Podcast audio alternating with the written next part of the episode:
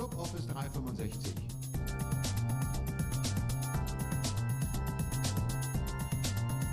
Office 365 verstehen und nutzen.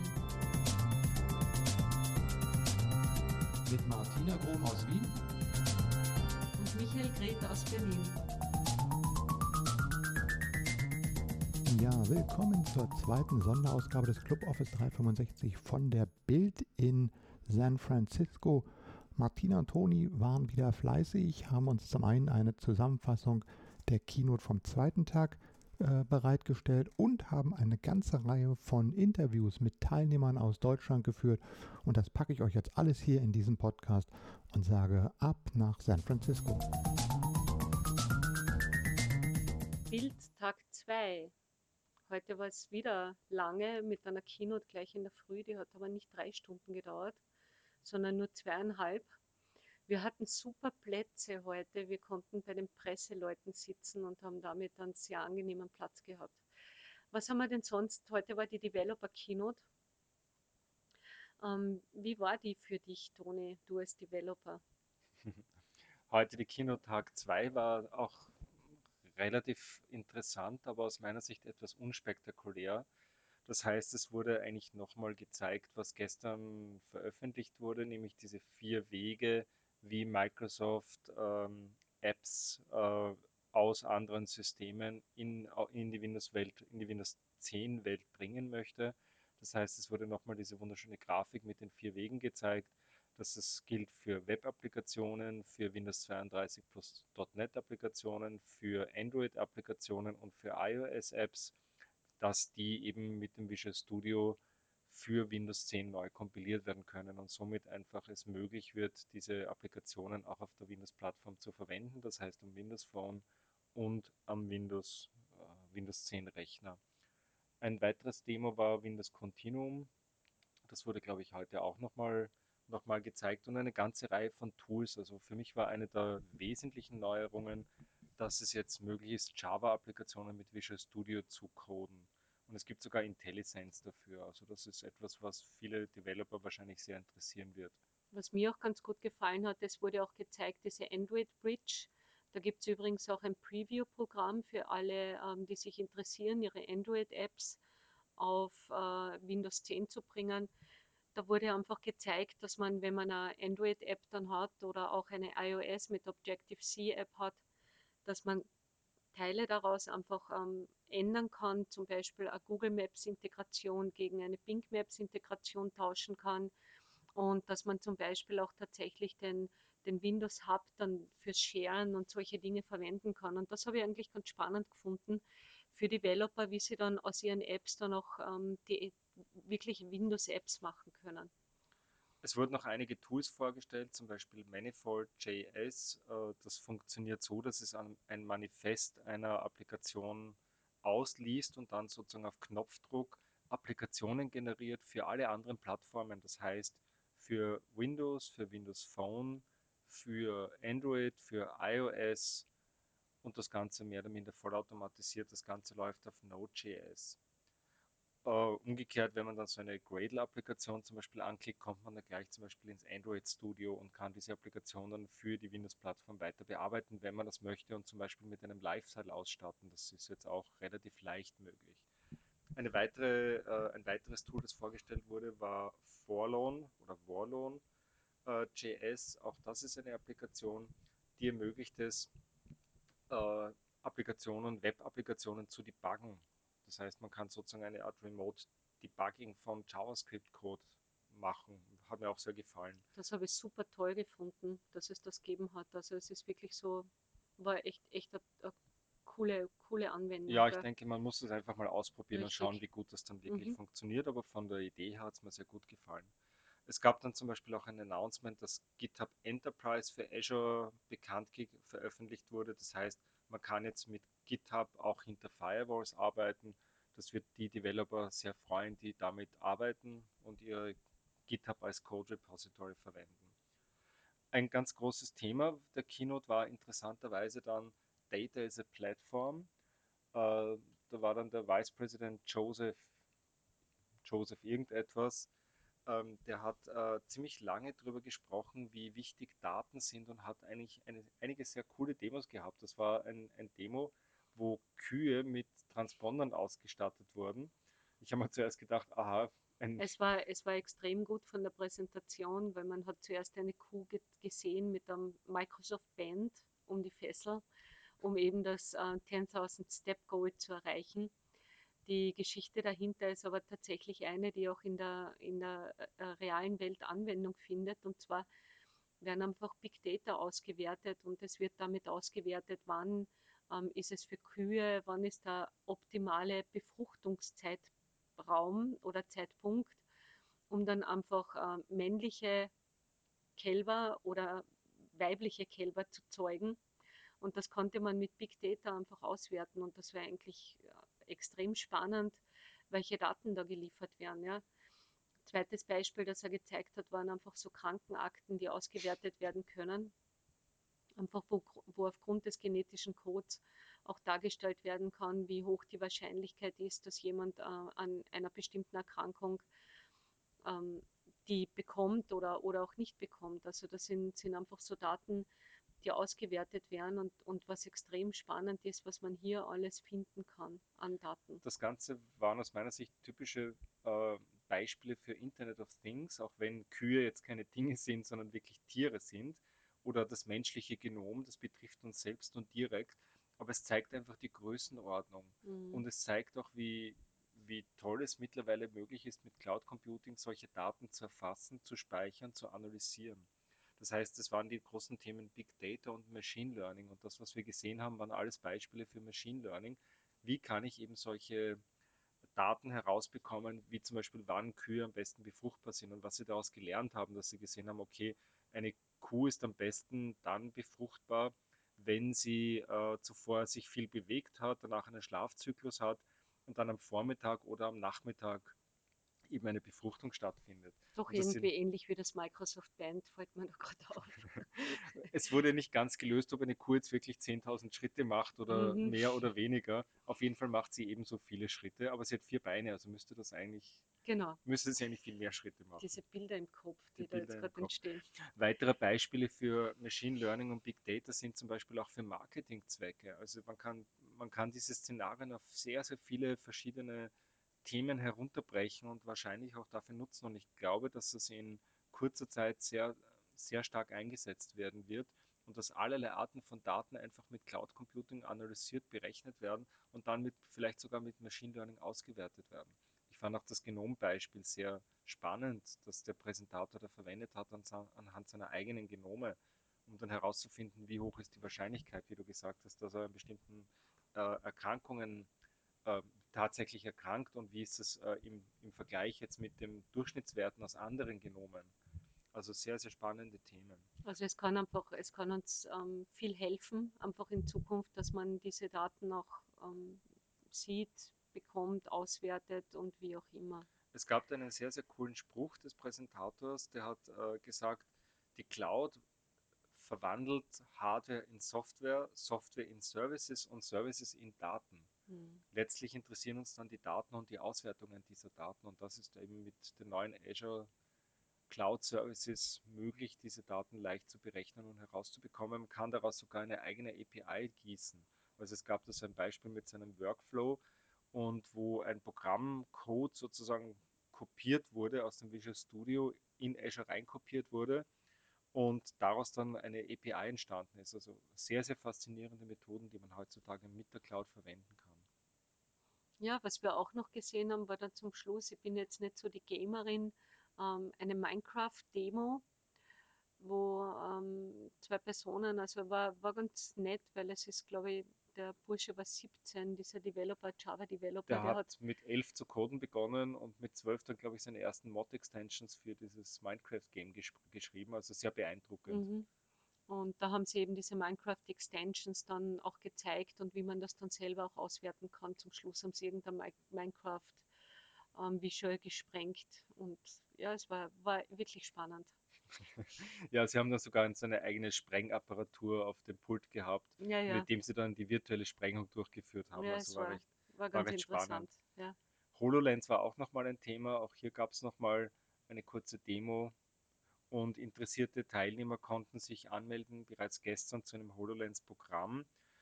Viele sind dann allerdings auf die Waitinglist gekommen, um einfach diese HoloLens selbst auszuprobieren. Das Ganze ist allerdings noch ein, für Microsoft ein sehr sensitives Thema. Das heißt, diejenigen, die das ausprobieren konnten, mussten dann wirklich ins Nachbarhotel gehen, ähm, dort alle Sachen abgeben, äh, ein NDA unterschreiben. Es gibt durften, auch keine Fotos und, und solche ja, und Dinge. Mussten, durften dann nur bestimmte Dinge mit einem Tutor ausprobieren. Also Microsoft Genau. ist anscheinend sehr sensitiv darauf, auf die HoloLens, was verständlich ist. Genau. Ähm, ich habe mir dann auch noch ähm, ein paar Sessions angeschaut, wieder aus dem Office-Umfeld. Und was da jetzt kommt, ist eigentlich phänomenal, nämlich es wird ähm, alles über den Office Graph beziehungsweise über den Microsoft Graph werden einfach Inhalte konsolidiert und es wird eine Unified API geben, also eine einheitliche API. Die Office 365 ähm, APIs, die, die man ja jetzt schon kennt, die werden eben gegen diesen Graph arbeiten was extrem spannend ist für jeden, der Office Development machen will. Und wir kennen ja diesen Azure Active Directory Graphen schon länger fürs User Management und der wird jetzt extrem erweitert, weil man kann dann über diesen Graphen dann auch die Interessen der Personen abfragen, die Fotos und so weiter. Die und da kommen Likes. einfach die Likes und da kommen einfach kontinuierlich jetzt Inhalte dazu, was ähm, solche Dienste wie zum Beispiel Delph, die ja den Office Graph auch extrem nutzen, dann super erweitern werden. Also es wird jetzt auch zum Beispiel geben von Salesforce eine App, die den Office Graph verwendet und wo ich dann diese Ergebnisse dann auch tatsächlich direkt in Delph sehen kann. Zweite Session, die wir uns dann gemeinsam angeschaut haben, war dann am Nachmittag, wo das eben noch im Detail vorgestellt worden ist, was man zum Office Graph eben noch alles machen kann. und was auch noch kommen wird und wie sehr man kann den Office Graph in Zukunft dann auch mit eigenen Extensions befüllen, eben wie das Beispiel Salesforce, das du genannt hast. Das heißt, eigene Applikationen könnten Daten an den Office Graph liefern, um einfach Machine Learning, das dahinter liegt, ähm, wiederum relevante Daten zu, ähm, zu präsentieren. Ja, genau. Also mein, mein Interessensgebiet geht jetzt im Moment sehr, sehr stark in Richtung Office 365 Groups, also Gruppen und eben auch alles, was rund um den Office Graph herum passiert, weil man da aus dem App Development heraus einfach fantastische Sachen wird bauen können. Umgekehrt, ich habe dann auch gefragt, ob man dieses Machine Learning des Office Graph auch beeinflussen kann. Zurzeit ist das anscheinend nicht vorgesehen oder nicht möglich. Sie arbeiten zurzeit daran. Es ist auch zurzeit noch nicht möglich, eigene Daten sozusagen hineinzustellen. Es wird aber mit der kommenden Version ähm, eine Möglichkeit geben, das zu tun. Das heißt, das heißt, man kann jetzt Content an den Graph liefern oder wird Content an den Graph liefern können und damit dann einfach die Daten, die der Office Graph oder die Schnittstelle auswirft, dann in eigenen Applikationen verwenden können. Ja, wir sind schon sehr gespannt und auch, ich glaube, nächste Woche auf der Ignite wird es dann noch wirklich viel Inhalt geben rund um dieses Thema. Ganz bestimmt, es war alles recht vielversprechend und Sie haben uns gesagt, es wird noch einiges Neues kommen. Genau. Und um den heutigen Podcast dann abzuschließen, haben wir auch eine Menge an Leuten befragt. Ähm, bleibt einfach dran, hört an, was Achim Detweiler zum Beispiel sagen wird, der direkt bei Microsoft in Redmond arbeitet. Daniel Meixner als Technical Evangelist habe ich interviewt. Du hast dann noch einige Developer wirklich zu Gesprächen eingeladen und damit wollen wir den heutigen Podcast dann abschließen. Viel Spaß mit den Meinungen zur Bild 2017. So, zweiter Tag der Bild, es ist gerade die Keynote vorbei. Ich habe jetzt gerade Daniel Meixner getroffen, seines Zeichens Technical Evangelist bei Microsoft Deutschland. Daniel, stell dich einmal kurz vor und erzähl einmal, was gefällt dir so an der Bild? Ja, hallo. Ähm, ich bin der Daniel Meixner, ich bin Technical Evangelist bei Microsoft. Als Technical Evangelist ist immer so die Aufgabe, ein bisschen durch Deutschland zu reisen und dann über unterschiedliche Technologiethemen zu erzählen. Ähm, ich bin jetzt hier auch auf der Bildkonferenz. Was ich immer sehr cool finde an der Bildkonferenz ist eben, dass, dass man wirklich den ganz heißen und neuen Kram mitkriegt. Ich meine, dafür ist die Konferenz auch da, ist klar. Und dass es explizit auch Developer anspricht. Also es geht eben nicht darum, irgendwelche Consumer-Themen äh, zu platzieren, sondern dass es wirklich darum geht, wie Entwickler jetzt in Zukunft mit der Microsoft-Plattform arbeiten können. Und ich glaube, da hat sich schon einiges getan. Jetzt, wir haben in der Keynote gestern schon gehört, ähm, dass die Windows Universal Apps ein bisschen aufgebohrt wurden und jetzt doch nochmal einen ein, äh, wesentlich mehr Fähigkeiten haben als bei Windows 8. Jetzt haben wir heute nochmal in der Keynote vertiefend gesehen, wie das dann detailliert ähm, funktioniert, haben da schöne Demos gesehen, wie eben eine Windows Universal App äh, dann nicht nur auf einem Windows Phone und einem Windows-Gerät läuft, sondern eben auch auf der Xbox und auf einem Raspberry. Und das Ganze, und das finde ich an der Stelle halt besonders spannend, das war eben mit der Vorgängerversion unter Windows 8.1 noch nicht, das Ganze dann tatsächlich so, dass wir ein Binary haben und dann eben nicht hier für unterschiedliche Plattformen kompilieren müssen, sondern wir kompilieren tatsächlich einmal und das Ding läuft einfach überall, ohne dass wir hier zwei unterschiedliche oder noch mehr Codestände pro Plattform pflegen können. Also das finde ich wirklich den Hammer.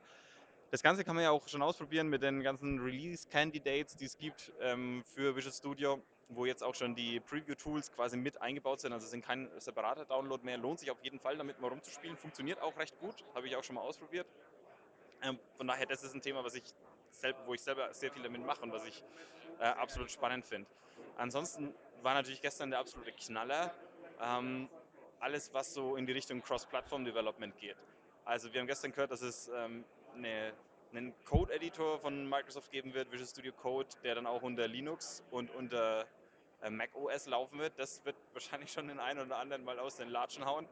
Und ähm, dann eben noch die Möglichkeit jetzt, was wir heute auch live in der Keynote gesehen haben, Apps zu portieren, beziehungsweise sehr leicht zu portieren von äh, Android und von iOS. Da wird es noch zwei Sessions dazu geben, das ist auf jeden Fall total spannend, auf jeden Fall besuchen, weil ich denke, da will jeder noch genau die Hintergründe wissen und äh, rauskriegen, wie es eigentlich unter der Haube dann tatsächlich funktioniert und ob es wirklich so cool ist, wie es jetzt klingt und so einfach ist, wie es klingt, oder ob das dann was ist, wo man am Ende doch ein bisschen mehr Hand anlegen muss. Aber das eröffnet natürlich die Microsoft-Plattform jetzt auch für Entwickler, die vielleicht bisher noch gar nicht so viel mit Microsoft zu tun hatten. Und natürlich hat es immer zwei Seiten. Man kann jetzt als Entwickler sagen, der auf der Microsoft-Plattform unterwegs ist, oh Mann, dann kommt da irgendwie Konkurrenz ins Haus.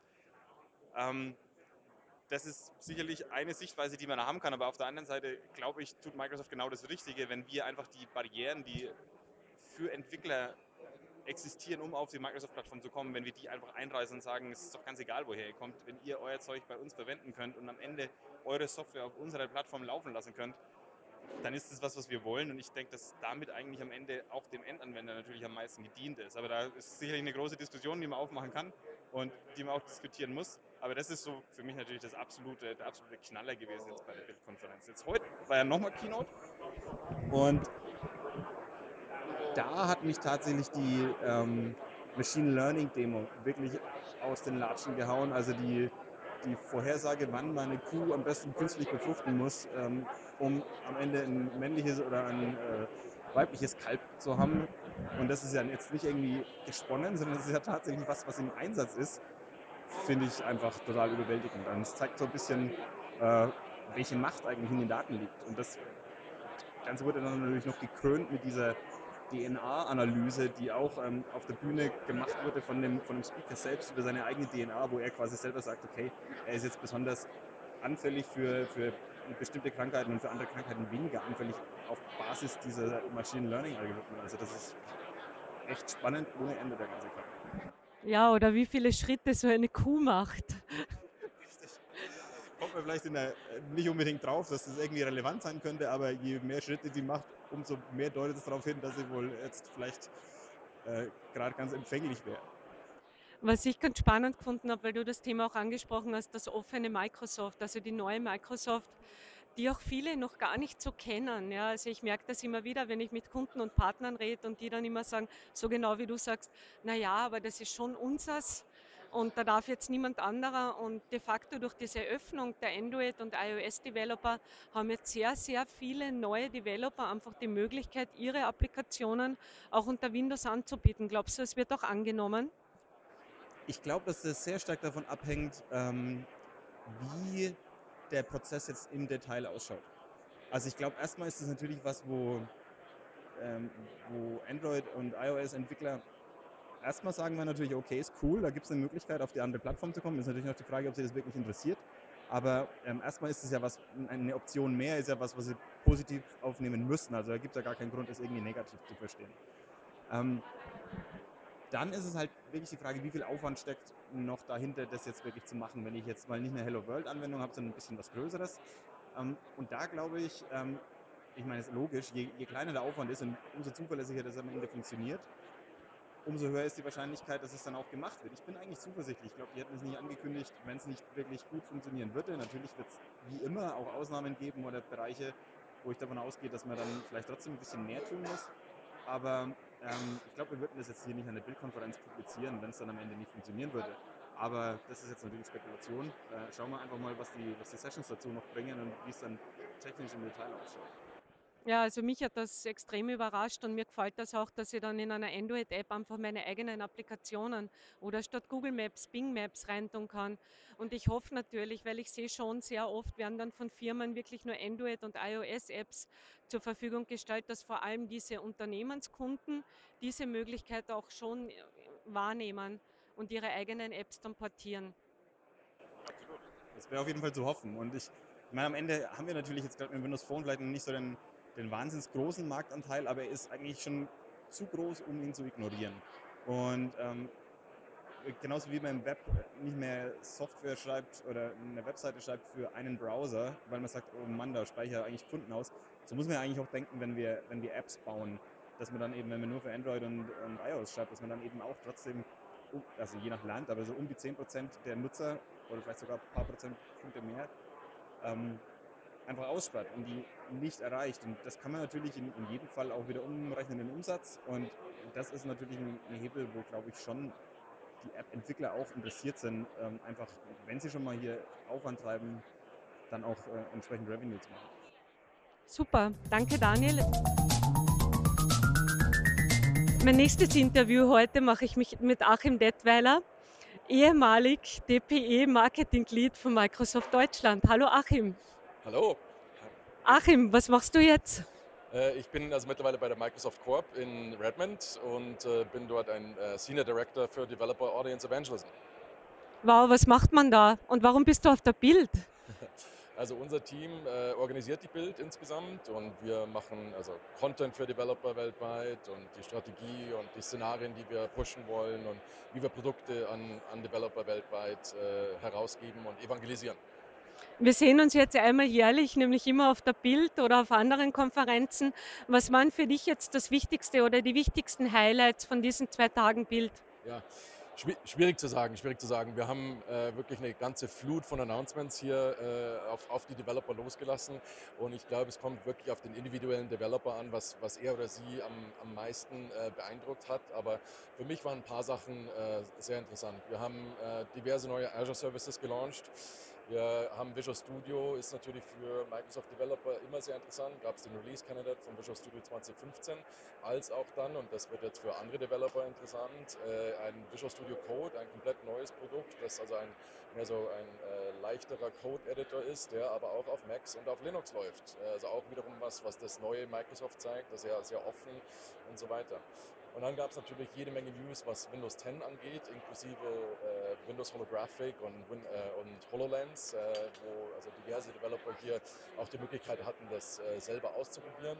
Und was Windows 10 angeht, haben wir äh, vier verschiedene Windows äh, Bridges äh, announced. Die sind zwar noch nicht im Markt, außer dem der Web Bridge, aber wir haben also announced, dass man sowohl also seine, seine mobile optimierte Webseite äh, zu Windows bringen kann, .NET äh, und Windows 32 Apps äh, äh, zu Windows bringen kann, als auch werden an äh, Möglichkeiten arbeiten, Android und äh, Objective-C, also iOS-Apps, äh, zu Windows zu bringen. Das heißt, jeder Code ist willkommen.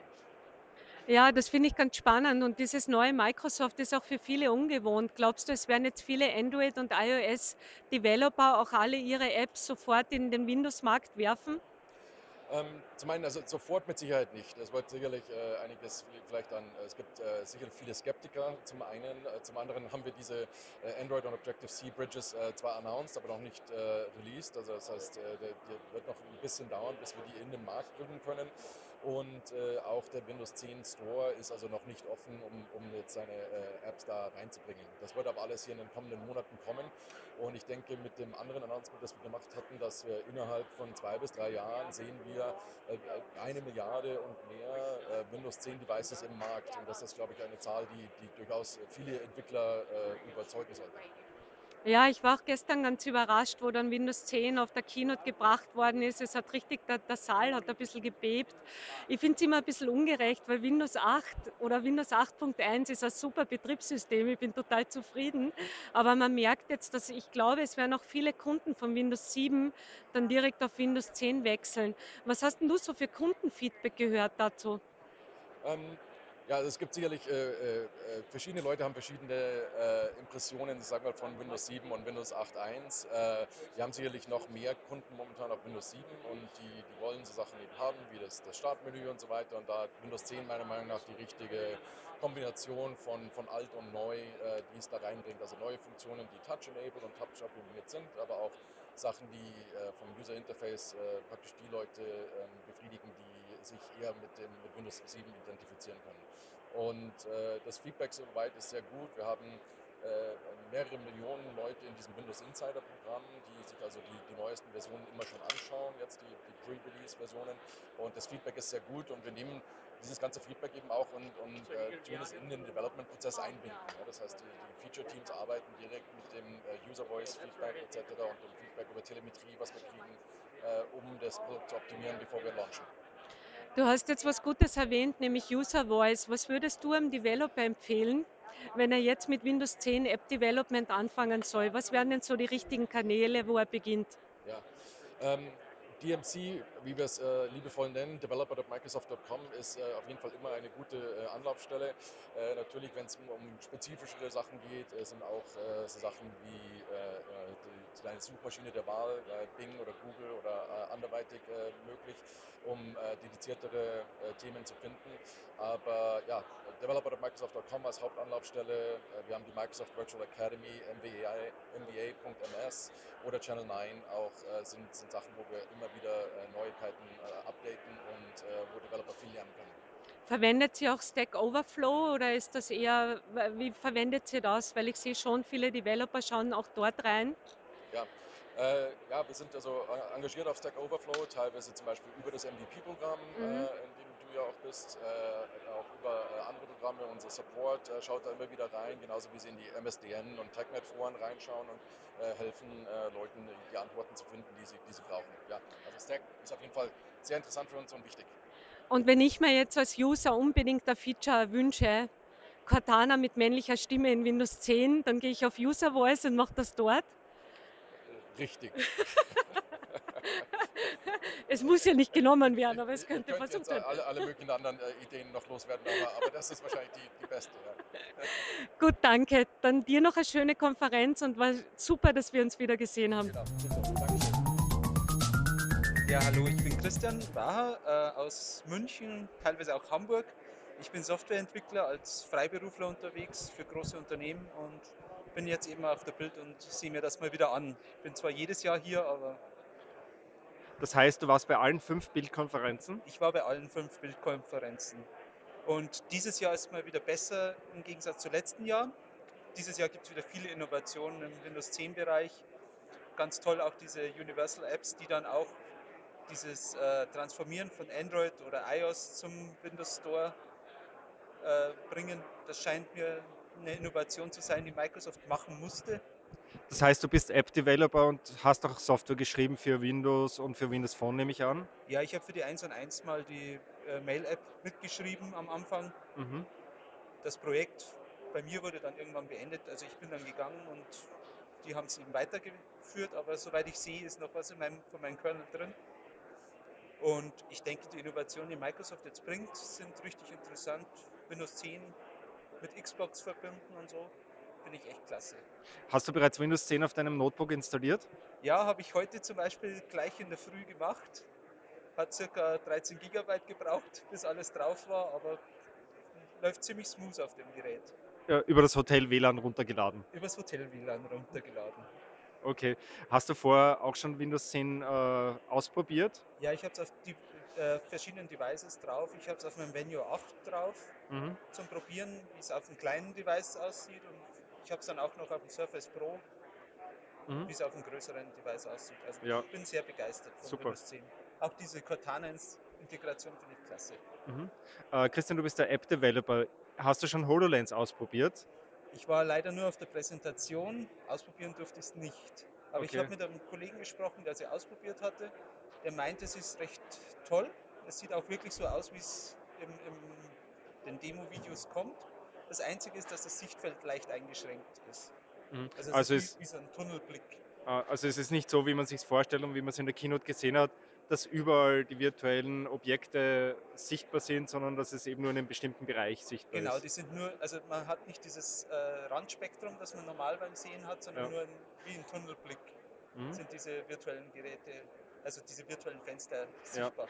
Hast du dir schon Sessions angesehen? Ja, einige schon. Aha. Zu welchen Themen? Ähm, erstmal Windows Foundation, sprich, also was ist neu am Windows, das hatte, glaube ich, der Andrew Clinic gehalten, das war recht interessant. Mhm. Und dann war ich noch in der, wie hieß die? Ähm, was Neues in C-Sharp 6, war Mhm. auch eine recht interessante Session. Mhm. Und ansonsten bin ich meistens jetzt momentan irgendwie bei Fokusgruppen dabei. Äh, was sind Fokusgruppen? Wie kann man sich das vorstellen? Ja, das ist so eine kleine Gruppe zwischen sechs und acht Leute und da werden eben Fragen gestellt, wie, was sie sich vorstellen. Oder letztes Jahr war zum Beispiel UI, dieses Jahr weiß ich es noch nicht. Ich, das ist Mhm. noch eine neue Fokusgruppe. Die ist erst morgen, diese Session, aber Okay, wie, wie kommt man in diese Fokusgruppen rein? ich weiß es nicht. Ich bin seit vier Jahren dabei. ich werde immer wieder eingeladen. Ja, also pers persönliches Kennen ist wie immer sehr wichtig. Genau, ich kenne diesen Cliff Simpkins, der das macht Mhm. und der lädt einen da ein. Ja, und ich glaube, das ist ja auch ein Sinn der, Kon der Konferenz, dass du einfach deine äh, Leute von den Produktgruppen triffst, einfach Leute, Bekannte und deine Connections hast und so auch natürlich sehr viel Interessantes erfährst. Ja, ich- ich bin meistens zum Networking hier. Die Sessions kann ich mir auch im Stream ansehen, wenn es wirklich wäre. Ja, Aber es, das Networking ist eigentlich das Interessantere, weil du kommst sehr nah an die Leute ran. Du kannst mit den Microsofties genau zum Thema sprechen. Ich hatte zum Beispiel heute eine Microsoft-Dame, die auch aus Deutschland ist, die aber in Seattle sitzt, die für Azure zuständig ist. Und ich habe ein Azure-Problem mit MySQL und mhm. die kümmert sich jetzt darum. ja, also immer gut, persönliche Kontakte zu haben. Genau. Super. Wunderbar. Was wirst du heute noch machen? Auf jeden Fall auf die Party und mir Age of Ultron ansehen. Ja, darauf freue ich mich auch schon. Sehr cool. Christian, vielen Dank. Okay, danke. Mein Name ist Stefan Lange. Ich habe eine Softwarefirma und ähm, wir, ich bin einer der Veranstalter der .NET Cologne. Super. Ähm, du veranstaltest selbst eine .NET Developer Konferenz. Wie ist denn die im Vergleich zur Bild? Was gefällt dir hier? Ja, also mir gefällt vor allen Dingen an der Bild, dass Microsoft sich jetzt sehr stark geändert hat. Entwickeln Cross-Plattform, Open Source, integrieren alle möglichen anderen Tools ins Visual Studio beispielsweise. Und das ist eine Entwicklung, die, ja, die hätte schon vor vielen Jahren kommen sollen. Aber immerhin kommt es jetzt und das ist eine Sache, die gefällt mir sehr gut. Und ich glaube, dass sich das äh, sehr, sehr stark auszahlen wird für Microsoft. Wirst du in Zukunft auch äh, andere Plattformen verwenden, für andere Plattformen entwickeln oder bist du reiner .NET Developer? Ja, das hängt natürlich auch von den Nachfragen der Kunden ab. Wir haben früher viel mit WPF, Silverlight gemacht. Jetzt geht es halt mehr in den äh, Bereich Webentwicklung. Ähm, aber ich denke, dass wir bei C-Sharp bleiben. Und natürlich werden wir, wenn es möglich ist, auch andere Plattformen unterstützen. Hängt aber wirklich letztendlich auch von der Nachfrage ab. Das kann man sich ja nicht unbedingt immer alles so aussuchen. Ein großes Thema hier ist auch Office 365. Ist das auch ein Thema bei dir in der Firma und in der Entwicklung? Also bis jetzt noch nicht. Wir haben Office 365 ausprobiert, haben es selbst noch nicht im Einsatz. Aber ich glaube, dass das für Firmen ähm, letztendlich die Zukunft sein wird. Irgendwann werden die merken, dass das viel, viel einfacher ist, die Sachen einfach zu benutzen, brauchen keine eigenen Server mehr. Und ähm, die Dienste sind einfach da. Und das ist eine Sache, wo ich auch glaube, wo Microsoft im Vergleich zu allen anderen Firmen, zu Google und äh, Amazon, etwas bietet, was, wo es also nichts Vergleichbares gibt. Ich denke auch gerade Azure ist so der Joker von Microsoft äh, für die Zukunft. Das ist ein unglaubliches Potenzial, was ich da sehe. Gerade für Developer, oder? Ja, es ist einfach ähm, so, dass man äh, mit Azure, dass da unglaublich viele Features dazukommen. Und was ich heute an Demos gesehen habe von Machine Learning äh, beispielsweise, hat mich äh, sehr beeindruckt. Und ähm, ich denke, dass gerade in Deutschland, wo Azure jetzt auch gerade bei den Kunden, wenn man das mal so anspricht, immer eine gewisse Skepsis da. Ich denke aber, dass die weggeht und ähm, dass sich das komplett verschiebt, dass Windows irgendwann kostenlos wird und Microsoft halt mit Azure oder fast nur noch mit Azure und Diensten Geld verdient. Super. Stefan, vielen Dank und weiterhin viel Spaß auf der Bild. Ja, ich danke dir.